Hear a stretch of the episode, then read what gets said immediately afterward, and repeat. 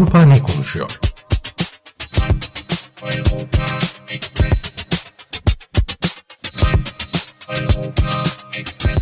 Avrupa medyasından yorumlar.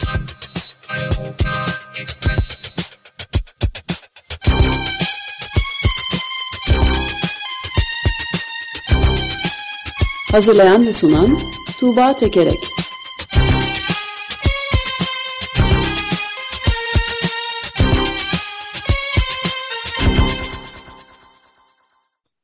Evet merhaba günaydın. Günaydın Özdeş. Ee, bugün biliyorsun hatta bu hafta Ömer Madra yok. Dolayısıyla böyle baş başa olacağız bu programda. Evet. Evet ben her sabah yani e, haftalardır e, günaydın Özdeş, günaydın Ömer Bey dememiştim. Evet. o yüzden e, orada olmasa da şu anda ona da günaydın Ömer Bey diyorum. E, bu aslında bu hafta Yağmur Yıldırım'la birlikte sunuyoruz ama e, başka işleri de olduğu için Yağmur'un ilk bir saatte genelde katılıyor. Dolayısıyla şu anda yok. Tamam peki. Evet neler Avrupa konuşuyoruz? Ne, evet Avrupa ne konuşuyorum? Ee, Eurotopics bültenlerinden yine üç haber e, derledim. E, birincisi Almanya'dan geliyor. E, Almanya'da Suriyeli bir işkenceciyle ilgili olarak e, bir Alman mahkemesinin aldığı önemli bir e, karar bu.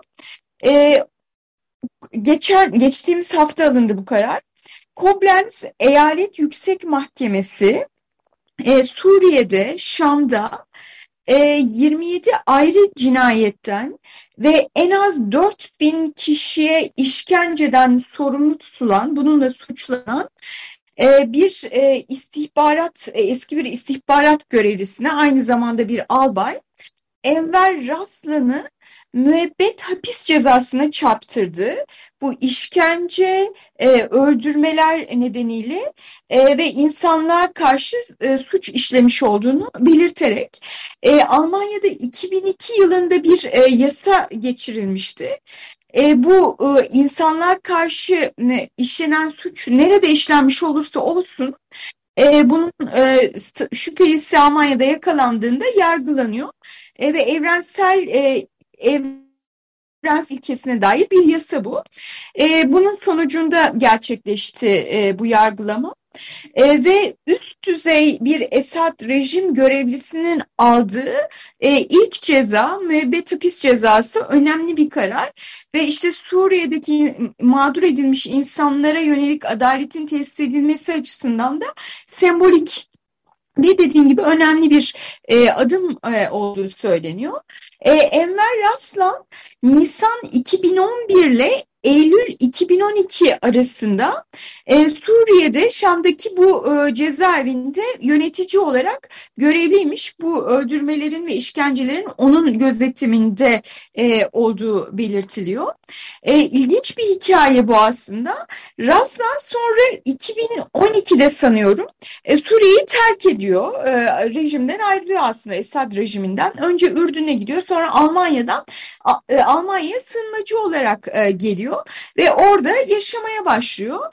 Almanya'da Esad rejiminin rejiminin kendisini takip ettiğini düşünüyor ve Alman polisine başvuruyor. Ee, hem bu süreçte biraz bildiklerini anlatıyor hem de başka birisinin yargılanmasıyla ilgili olarak e, bildiklerini anlatırken kendisinin de bu devlet aygıtı içindeki rolünden bahsediyor. Ve bu arada da Almanya'daki pek çok Suriyeli mağdur evlerinde yapılanlarla ilgili olarak belgeler, bilgiler topluyorlar ve bu şeyler örtüşüyor. Enver Ras bunun üzerine 2019 yılında tutuklanıyor ve sonrasında yargılama başlıyor. Yani sığınmacı olarak geldiği bir ülkede suçları ortaya çıkınca, fark edilince yargılanmaya başlıyor ve böyle müebbet gibi önemli bir e, ceza alıyor. E, bu e, mahkeme e, süreci boyunca 50 tanık e, dinleniyor. Bu tanıklar işte kendilerinin orada nasıl işkence gördüklerini, işte demir sopalarla, e, kablolarla dövüldüklerini, e, ufacık bir yerde sıkıştırıldıklarını ve zaman zaman havalandırmanın kapatılıp e, panik havası yaratılmaya çalıştığını anlatıyor. Başka bir e, önemli tanık ifadesi de e, bir e, araç şoförü Bu araç şoförü istihbarat tarafından kendisinin yaklaşık yani haftada ortalama dört kere arandığını e, ve oradan e, cesetleri aldığını e, ve bunları gömülmek üzere yani bunları götürdüğünü söylüyor. Haftada dört kere gidiyor ve aldığı e, cenaze sayısının e, bazen 700'e kadar e, ulaştığını e, ifade etmiş. E, böyle e, ilginç e, son derece önemli ifadeler var. Suriye'de yaşananların gün ışığına çıkması açısından. Pardon. Ee, daha önce burada anlatmıştım. Geçen Şubat ayında da e, 4 yıl 6 ay hapis cezasına e, mahkum edilmişti e, Suriye'den başka bir istihbaratçı. Ama dediğim gibi bu ilk, ilk, üst düzey yargılama oluyor. E, dahası e, dün Frans Futur'un yargılanmasına e, başlandı. Yani bu e, doktor da işkence yapılması sırasındaki rolü e, nedeniyle e, yargılanıyor. E, ve tüm bunlardan da orta şey e, tüm bunların sonucunda da e, acaba hani Suriye'de yaşananın yargılanması Almanya'da mı gerçekleşecek e, gibi şeyler söyleniyor. Bu doktorla da ilgili e, nokta da ilginç. 2015'te geliyor Almanya'ya bir süre doktor olarak çalışıyor ama sonra bunun kim olduğu fark edildi Suriyeliler tarafından Haziran 2020'de göreve, görevden alınarak yargılanma e, süreci başlıyor. E, buna medyada ne deniyor e, diye baktığımızda e, Avrupa medyasında Lotomp gazetesinden e, şöyle bir yorum var. E, bu mahkumiyeti yargılama yargılamayla birlikte uluslararası adalette kat edilen ilerlemeyi ve bunun neticesinde Suriye'deki ve başka yerlerdeki işkencecilere ve onların üstlerine yapılan uyarıyı alkışlamamız gerekiyor e, diyor bu yorumcu. Bu, bu boyuttaki suçlardan sonları koruyacak hiçbir sınır olmamalı. Ayrıca Suriyeli mağdurlar da delil ve maddi kaynak toplayarak e, topladılar. Onların bu çabaları da her bakımdan takdire şayan. E, üstelik yakınlarının kaderini, Suriye'deki yakınlarının kaderini tehlikeye atma riski pahasına e, tanıklık edenler oldu. E, onların çabaları da takdire şayan e, demiş bu yorumcu. İtalya'dan La Stampa gazetesi şeyi hatırlatıyor. Aslında savaş suçlularının yargılanması gereken yer Lahey'deki Uluslararası Adalet Divanı. Ancak Birleşmiş Milletler Güvenlik Konseyi'nin 2014'te Suriye'deki savaş suçlularının bu Adalet Divanı tarafından aydınlatılması yönündeki girişimini Çin ve Rusya durdurmuştu diyor. E, burada e, Uluslararası Adalet e, Divanı'nda yargılanamadığı için e, burada yargılanıyor e, diyor İtalyan yorumcu. E, öte yandan buna yönelik e, bu yargılamanın eksik olduğu e, ve problemli yanlarına yönelik yorumlar da var. Tages Spiegel şöyle diyor, bu tarihi bir karar ancak Beşar Esad başkomutan olarak sanık sandalyesine oturmak zorunda kalmadı ve muhtemelen hiçbir zamanda oturmayacak. O nedenle gerçek bir adalet e, yönündeki hayaller şu anda boşa düşmüş e, durumda diyor. Ve son bir yorum yine Almanya'dan Tages Anzeiger gazetesinden e, bu e, Alman mahkemelerinin yargılamalarındaki ayrımcılığa dikkat çekmiş.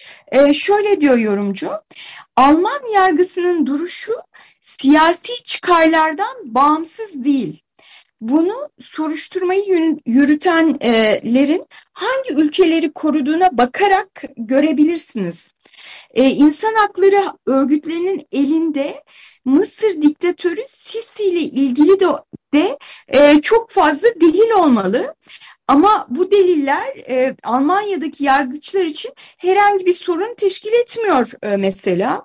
Bunları e, değer bulmuyorlar yakın ve Orta Doğu'daki veya Guantanamo'daki Amerikan esir kamplarında uygulanan işkenceler meselesine de eğilmediler diyerek e, eksikliklerini e, ifade etmiş Tages Anzager gazetesi de. Evet bu, bu aslında bahsettiğin döneme ait özellikle 2011'de devrim başladıktan sonraki ilk bir, bir buçuk yılda yaşanan e, ya bu on binlerce, yüz binlerce kişi sokaklara çıktığında muazzam bir işkenceyle yanıt vermiştir rejim. Daha sonra bunların fotoğrafları basına düşmüştü. Teker teker bu işkenceye maruz kalanların fotoğrafları çekilmiş, isimleri kaydedilmiş. Tabii bir e, onlarca yıldır iktidarda bulunan bir diktatörlük olduğu için her şey arşivli. Bir zaman açığa çıkabileceğini düşünmediklerinden. E, bütün bunlar yayınlanmıştı. Dünya kamuoyunda da e, yer almıştı ve hatta zaten hapishanelerin de e, boşaltıldı. Özellikle cihatçıların bizzat Esad rejimi tarafından işte ortalığı biraz karıştırmak için muhalefeti özellikle birleşik daha seküler muhalefeti ezmek için de bir taktik olarak kullanıldığı yer alıyordu e, bu dönemki haberlerde. Evet yani üzerinden 10 yıl e, geçtikten sonra da olsa e, ya da birkaç 10 yıl e, geçmiş e, olsa da e, bunların yargılanıyor olduğunu görmek gerçekten adaletin evet. tesisi yönünde insanı e, biraz e, rahatlatıyor. Ama öte yandan yani bu son okuduğum yorumun da e, son derece önemli olduğunu düşünüyorum ülkelerin e, dış siyasetleri e, doğrultusunda e, davranan e, yargı ya da çok bağımsız yargı demek e, mümkün değil. E, Suriye'dekiler bir şekilde Almanya'nın e, Alman devletinin de politikası doğrultusunda e, yargılanabiliyor. Ama Amerika'nın yaptıkları ya da Mısır'da Sisi'nin yaptıkları e, bunun kapsamı dışında kalıyor maalesef. Evet. En azından şimdilik diyelim. Evet. E, buradan şeye geçiyorum. E, Britanya'dan Oxfam, Oxfam e, kuruluşunun, yardım kuruluşunun hazırladığı bir e, onlar da pandemi sürecinde olanlara bakmışlar. Mart 2020 ile Kasım 2021 arasında işte dünyada insanların gelirlerinin e, nasıl artıp azaldığına bakmışlar. Ve bu raporun sonuçlarına bak baktığımızda görüyoruz ki pandemi zenginle fakir arasındaki ciddi ölçüde derinleştirmiş. Pandemi zenginlere, süper zenginlere bayağı bir yaramış. E, dünyanın yüzde 99'u yüzde 99'u yoksullaşırken en zengin 10 kişinin ki bunların tamamı da erkek e, servetleri ikiye katlanmış. 700 milyar dolardan 1,5 trilyon trilyon dolara yükselmiş vermiş. E, yani hepsinin e, servetlerindeki artış miktarı farklı. Örneğin Bill Gates'in serveti yaklaşık yüzde otuz artmış bu 20 ayda. Ama öte yandan Elon Musk'ın serveti ona katlanmış e, durumda. E, neden? Bir yandan hani pandemide bu teknolojik aygıtların kullanılması, e, onların servetini artıran şeylerden bir tanesi oldu. Öte yandan pandemiyle mücadele etmek için devletler e, harcamalarını arttırırken, piyasadaki parayı bollaştırırken bunlar borsaya gitti ve borsada onların e, o şirketlerin e, değerdi. Bununla ilgili ama bu yani işte bazıları şey diyor bu borsadaki bir artış geçici bir artış diyor. Kısmen öyle olabilir belki ama neticede ikiye katlanan e, bir servet miktarı e, son derece önemli. Ana hatları itibariyle herkesin bu servet artışının bayağı fazla olduğunu e, söylüyor. Oxfam CEO'sunun açıklaması şöyle. Bu yıl olanlar ölçeğin dışında küresel bir kriz sırasında bile adil olmayan ekonomik sistemimiz en zenginler için göz kamaştırıcı fırsatlar sunmayı başarıyor ancak en yoksullarını koruyamıyor demiş. Ee, en zenginler kısmında bu bahsettiğim şeyler olurken işte 160 milyon insan daha dünya çapında işte yoksulluk sınırının altına iteklenmiş. Çalışan kadınların sayısı azalmış. Bir daha okula dönmemek riskiyle karşı karşıya kalan kız çocuklarının e, sayısı artmış yoksullar kısmında da böyle şeyler söz konusu. E, Oxfam Başkanı şey diyor, e, bu e, pandemi dönemindeki servet artışının e, yüzde 99'unu vergilendirmekten e, bahsediyor. E, bazı yorumcular bunu provokatif e, buluyor buluyor ama bir yandan da yani e, adil bildirmenin artık şart olduğunu hani vergi meselesine bakılması gerektiğini söylüyor. La Stampa'dan bir yorum aktarayım yine. E, Oxfam International Başkanı pandemi gelirleri üzerinden bir kereye mahsus yüzde 99 oranında vergi alınmasını öneriyor. Bu yeniden bölüştürülebilecek muazzam bir meblağ demektir. Öneri provokatif görünse de gelecekte izlenecek biricik yolu açıkça gösteriyor. Vergilendirme. Kimilerinin itiraz edeceği gibi kin veya kıskançlıktan değil, paralarını kabul edilmez çalışma koşullarına rıza gösteren işçilerin sömürülmesiyle kazananların toplumsal adalete katkıda bulunmalarını sağlayacak bir vergilendirme demişler. Dün Deutsche Welle'de yer almıştı. Hatta e, dünya çapındaki yüzü aşkın milyoner ve milyarder ise bir kez daha biz bunu aylar önce te, e, tekrar böyle bir çıkış olduğunda e, bahsetmiştik. Vatansever milyonerler diyorlarmış kendilerine. Lütfen bizi vergilendirin diye bizden servet vergisi alın diye de bir e, dünyaya açıklamada bulundular. Bu bu aralar gerçekleşecek olan Dünya Ekonomik Forumu sebebiyle yapmışlar e, bu açıklamayı. E, yani dünya küresel zenginlerin bir kısmı da ama tabii bu en fazla e, kazanan 10 kişi var ya az evvel senin de bahsettiğin Oxfam raporunda yer alan. Hiçbirisi yok tabii bu bizi vergilendirin diyenler arasında. Evet, e, belki bir ölçüden hani meşruiyet açısından da e, bunu gerekli e, görüyor olabilirler. E, bu arada Dünya Ekonomik Forumu e, yani bu Oxfam raporu da her Dünya Ekonomik Forumu'nun başlangıç günlerinde açıklanıyor. Hani dünyanın zenginleri, dünyanın gidişatına karar verenler toplandıklarında bu tip meseleler de gündemlerine girsin diye. E, benim okuduğum kadarıyla Dünya Ekonomik Forumu bu yıl e, ertelenmiş e, vaziyette. E, şu sıralar onun olması gereken zamanlar ama bu yıl e, ertelenmiş diye biliyorum bu arada. Ufak bir not olarak onu düşeyim. Evet. Böyle e, son olarak e, şeye geçeyim. E, Britanya'da e, Boris Johnson hükümeti yine BBC ile ilgili e, bir takım e, şey tedbirler alıyor. E, Kültür Bakanı Nadine Doris e, BBC'nin ana gelir kaynağı olan lisans e, 2027'den sonra alın alınmayacağını söyledi. Bu lisans ücreti dediğimiz şey İngiltere'de evinde televizyon olan herkes e, BBC'ye yıllık belli bir miktar para veriyor. Bu şu an itibariyle 159 sterlinmiş. İngiliz TRT payı yani. Evet, evet, BBC evet. payı alıyorlar. Evet, e, evet ama şöyle bir fark var. Yani e, devlet bütçesinden verilmediği ve doğrudan vatandaştan alındığı için BBC sonuçta devlete karşı değil, hükümete karşı değil, e, kamuya karşı e, sorumlu olmuş oluyor. Ve bu e, işte bu yayınlarını yapabilmesi için sonuçta birileri tarafından fonlanıyor olması lazım. Bu fonlama şimdiye kadar bu şekilde oluyordu. Ee, işte hükümet önümüzdeki iki yıl boyunca bunun bunu arttırmayacak, sonraki üç yıl çok az arttıracak ve sonrasında da bunu toptan iptal edecek. Yani toptan edilmesi demek bildiğimiz BBC'nin sonu demek. Aslında Kültür Bakanı Nadine Doris de öyle söylemiş. Bildiğimiz e, BBC'nin sonu gelecek artık. Başka yöntemleri tartışmanın zamanı geldi. İşte içeriğini satması ya da yeni fonlama e, yöntemleri e, diyor. Boris Johnson ve genel olarak muhafazakarlar BBC ile bir dertleri var. İşte taraflı yayın yaptıklarını düşünüyor düşünüyorların işte bir takım seçkinlerin görüşlerini, e, sol elitlerin görüşlerini savunduğunu iddia ediyorlar. Ee, en son Boris Johnson'ın başı biliyorsunuz burada da konuşmuştuk. Ee, bu Noel partileri ya da bahçe partileri pa pandemi döneminde yapılan e, onlar nedeniyle başı dertte.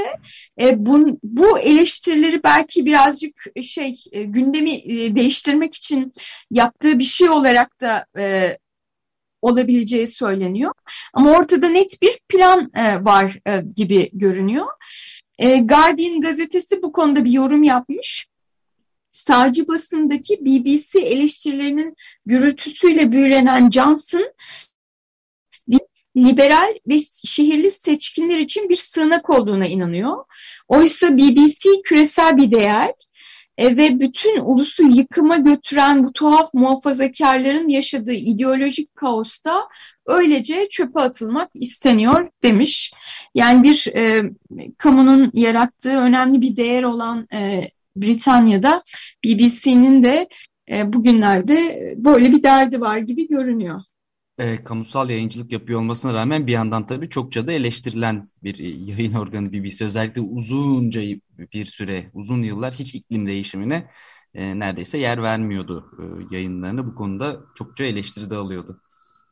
Ama BBC ortadan kalktığında e, böyle eleştirecek bir kurum da e, evet. olmayacak. Yani bu senin sorumluluğun e, iklim değişikliğini vermen gerekiyordu. Mesela Fox'a ya da diğer Netflix'e bunları söyleyemiyorsun ama BBC bir kamuya bunun sorumluluğunu alan e, bir kurum olmuş olduğu için e, e, e, savunulması gerek diyor pek çok yorumcu. Evet. E, bunu da dikkate almak lazım galiba. Evet kesinlikle. Peki bu kadar galiba bu haftanın Evet evet. Konuları. Eurotopics bültenlerinden bu haftalık da bu kadar. Gelecek hafta görüşmek üzere. Görüşmek üzere. Çok teşekkür ederiz.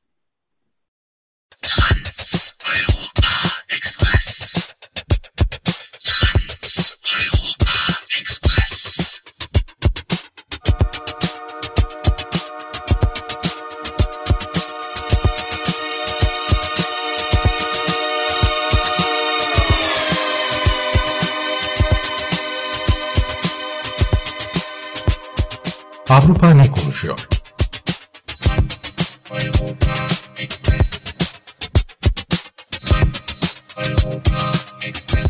Avrupa medyasından yorumlar.